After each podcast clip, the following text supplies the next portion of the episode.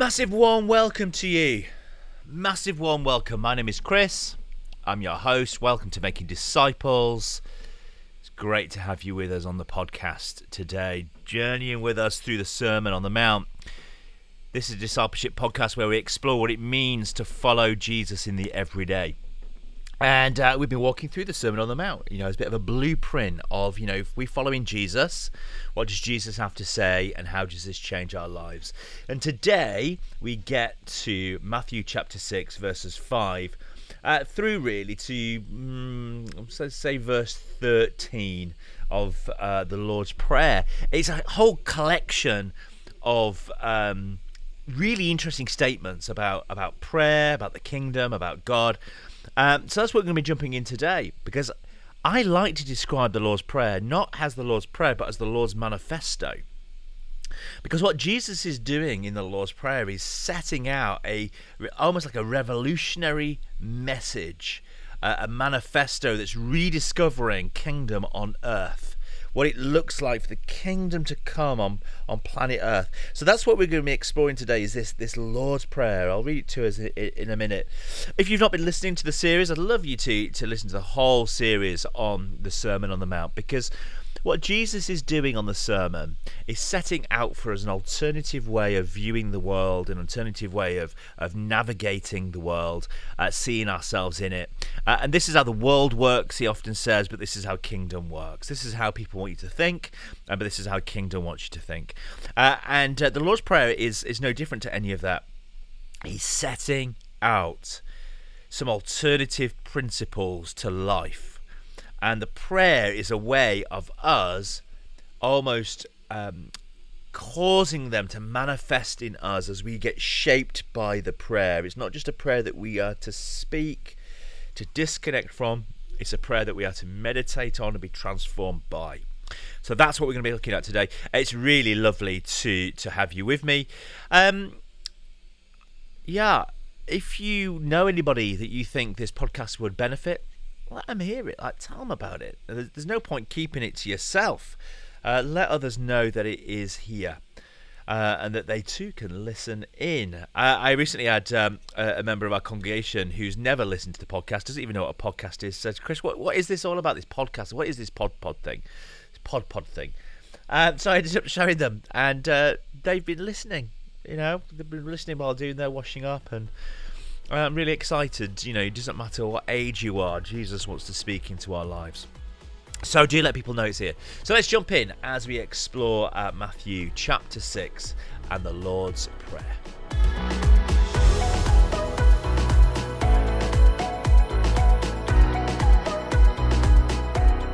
Why don't I begin by reading to us uh, this whole section from, from Matthew? So Jesus now turns to prayer He's been talking about need, being needy, helping the needy. He's been talking about loving your enemies, eye for an eye, oaths, divorce, adultery, murder, on and on. And now he gets to prayer. And when you say, when you pray, do not like, be like the hypocrites, for they love to pray standing in the synagogues and the street corners to be seen by men. I tell you the truth, they have received their reward in full. When you pray, go into your room, close the door, and pray to your Father who is unseen then your Father, who sees what is done in secret, will reward you. When you pray, do not keep on babbling on like the pagans, for they think that uh, they will be heard because of their many words. Do not be like them, for your Father knows what you need before you even ask Him. This, then, is how you should pray Our Father in heaven, hallowed be your name.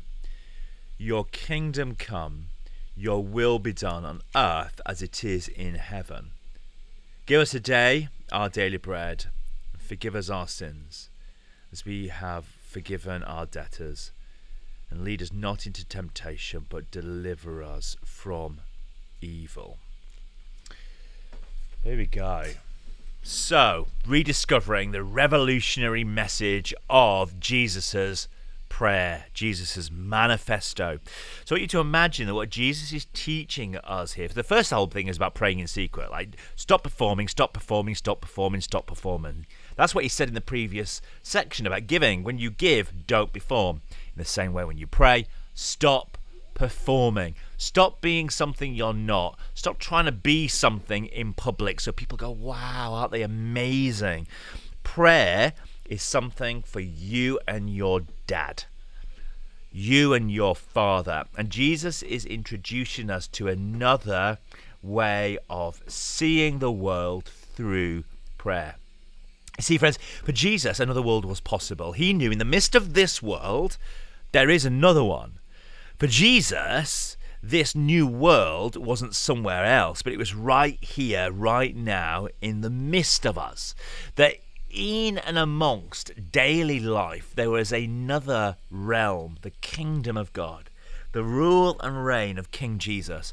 And riddled into our society, there is kingdom. God is at work.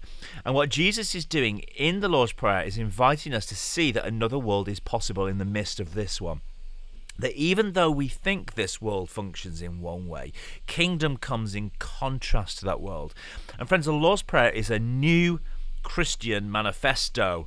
Um, we're, we're praying what God wants us to aspire to.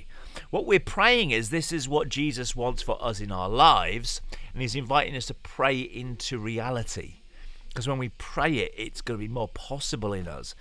It's a prayer pledging allegiance to the kingdom of God and not the kingdoms or cultures of this world. See, it's far too easy for our primary commitment to be to our culture, to our nation, or to our ethnic group. But Jesus is reminding us that we have a commitment to another kingdom. And I think this is really important for some of us where our allegiance is to our nation, it's to our tribe, it's to our people, it's to where we put our feet on the soil Jesus in the Lord's Prayer is inviting us to recognize that there is another kingdom that we are actually committed to, and this kingdom is bigger and more important than the kingdoms of this world.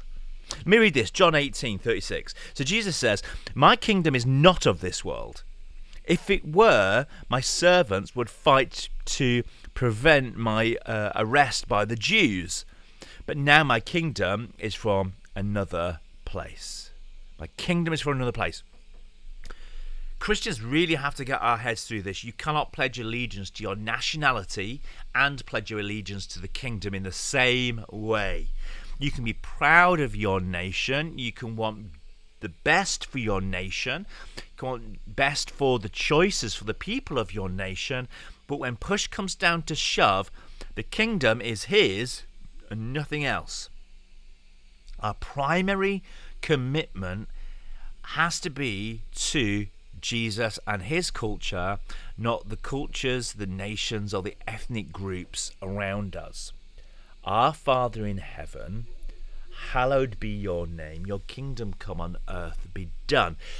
I think this was just as challenging as for Jesus and the people around as it is today for a people that their nation was so caught up with who they are, uh, the the uh, the, the, Israel, uh, the people of Israel, the Hebrew people, this, the, this Israel identity was so important to them that Jesus' Lord's prayer about the kingdom coming on earth, not the kingdom of Israel, but the kingdom of God. I think the challenge to us is huge. You know, we have this thing about being British, the British Empire, the British, or you know, friends of mine who are American, it's very much about pledging allegiance to America and the nation. America first, Jesus second. You could say Britain first, Jesus second. The Lord's Prayer does not allow us into that. It is about the kingdom of God coming on earth, and the kingdom is not Britain, and the kingdom is not Europe, and the kingdom is not America. The kingdom is the kingdom, it belongs to the king and to no one else. So we often make the Lord's Prayer a prayer of uh, resignation. We pray, uh, Lord, may your will be done, with an attitude of what God's to do, God's to do. Whatever God's to do is to do it. So may your kingdom come, Lord. Like whatever you're to do, may may it happen. Uh, and therefore we think, well, we better get behind him or we'll be left behind. We often think our thoughts uh, are no uh, no longer matter, uh, and it's about God's will and only God's will. But actually, the Lord's Prayer is inviting us to partake in God's work. It's not about a resignation to what is there what God is going to do. It's actually an invitation into what God is doing. And Tom Wright, I love how Tom Wright talks about the Lord's Prayer. Love Tom Wright. He says this talking about the Lord's Prayer. This is a risky, crazy prayer of submission and commission or if you like it, a prayer of subversion and conversion. It is our way of signing on in our turn for the work of the kingdom. It is the way we take the medicine ourselves so that we may well be strong enough to administrate it to others. It is the way we retune our instruments to God's opera for the world to sing. So the Lord's Prayer is about us tuning ourselves into what God is doing and not just going, well, God's going to do what God's going to do, so I might as well just kind of sit back. The Lord's Prayer is about us submitting to the kingdom and the way of the kingdom and the behavior of the kingdom. So, so, so, so, so, so. Right, bit of Jewishness for a minute, bit of culture stuff for you first before we go any further. So, where does Jesus get the Lord's Prayer from? Did he sit there and go, "Oh, I've got a bright idea. Uh, I'm going to come up with a prayer, and uh, and this is how it's going to go"? No, Jesus doesn't do that. He takes the prayer, and he it's a Jewish prayer, and he works with it to become his prayer. So, there's a prayer called the Kaddish, and it's the griever's prayer. And Jesus opens up the Lord's Prayer with the lines of the Kaddish. So the prayer that was used at the funeral service is the opener that Jesus uses for the prayer of submission to the kingdom of God. It's almost like Jesus is saying, like at a funeral service, you pray to God uh, in grief for what God could do in this situation. And now you find yourself grieving the mess of this world and therefore, we're going to pray the grievous prayer over the created order. It's like everything that's breaking your heart is already breaking God's heart. And in your grief, allow God to come and minister. Uh, the way the world now is malfunctioning, invite Him to come and minister. I love this. So, what He has done is He shortened the requests found in the Aramaic version called the Kaddish uh, which comes from a, a well-known prayer of, of the time, and it was also a prayer that was used at the closing of synagogue services. And let me just read it to you. It says this Exalted and hallowed be his great name in the world which he created according to his will. May he let his kingdom rule. In your lifetime and in your days, and in your uh, in your lifetime and in your days and in the lifetime of the whole house of Israel speedy and soon. Amen. May he let his kingdom rule in your lifetime and in your days in the lifetime of the whole house of Israel. So he's taking this prayer exalted and hallowed be his great name and the world which he created according to his will. He's taking this prayer and he's kind of riffing off it. A prayer of grief now becomes a prayer that we pray daily. So, your kingdom come. Let's just walk through some of these lines. Your kingdom come. Your kingdom come on earth as in heaven. Friends, when we pray this, our prayer is about earth, clay, dust, dirt, it's about the earth, it's about the ground, it's about the soil. It's not about some distant other place. Let your kingdom come on earth. It's about God's kingdom colliding with the dust and dirt of this place. Sometimes people think that earth is bad, heaven is good. Friends, that's a very Greek way of thinking. Um, the Jewish way of thinking is that everything the Lord has made is a part of his created beauty and order. And that where there's dust and dirt and hurt and tears, it's still sacred, and God is going to come intertwine yet again with it. Friends, our citizenship is in heaven, but this heaven is coming to earth. Sometimes we think it's about us going somewhere else. And Jesus really draws this out in the Gospels. It's about going, uh, the kingdom coming here, not us going to the kingdom. So our citizenship is in heaven, but this heaven is coming to earth.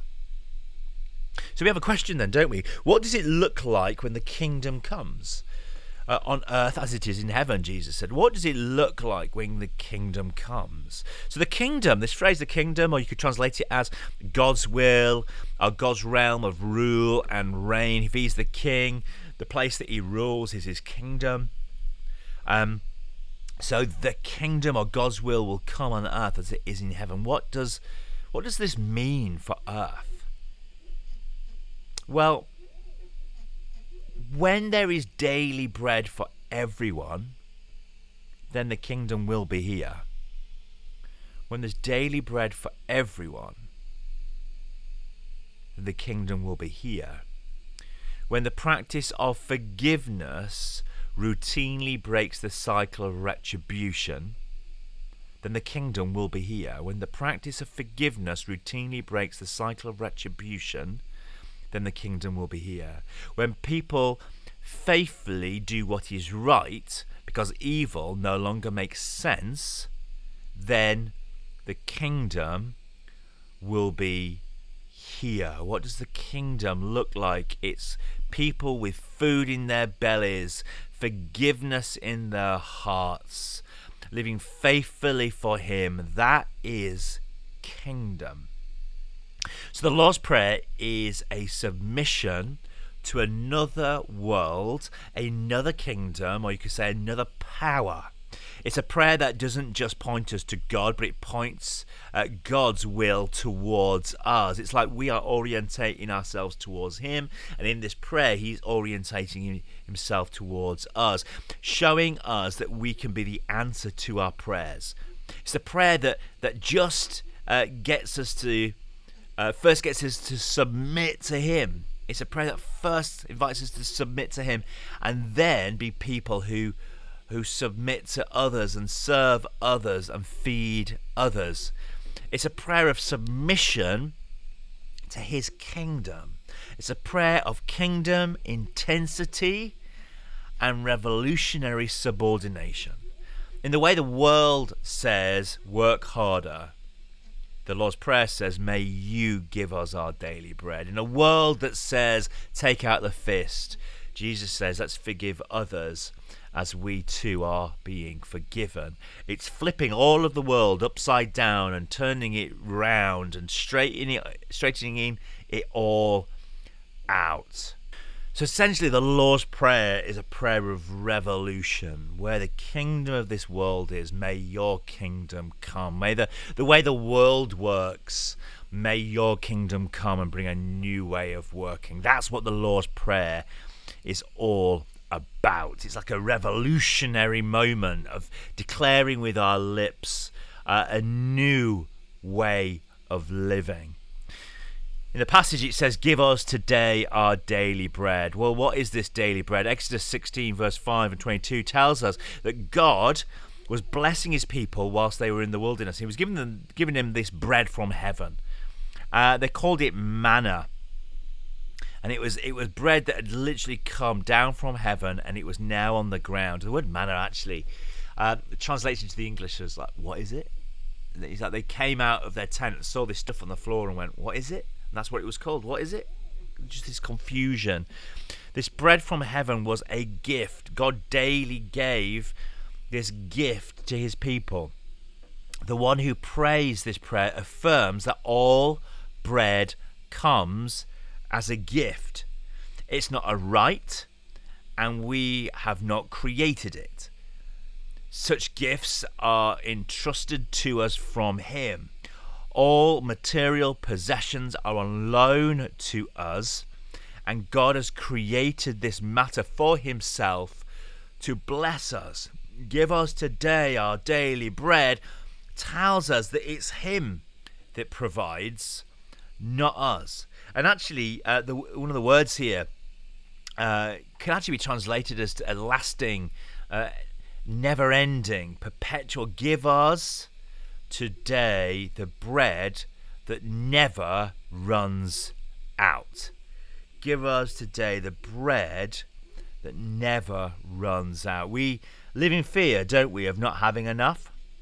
We have this thing inside of us, this panic of not having uh, having enough. What happens if the fridge is empty? So we work more, we stress more, we try to build our, our own supports and empires. And Jesus teaches us to pray for a release from those fears. To pray for daily bread without ceasing is to pray for the deliverance from this continual angst of not having enough. So the Lord's Prayer, give us today our daily bread, tells us that it's not us, it's Him. He's the one who gives us. He's the one that provides. The Lord's Prayer has got this beautiful moment anyway where we go, oh, yeah. And I kept thinking it was about me again, me working harder, me providing more. It's about Him and His provision.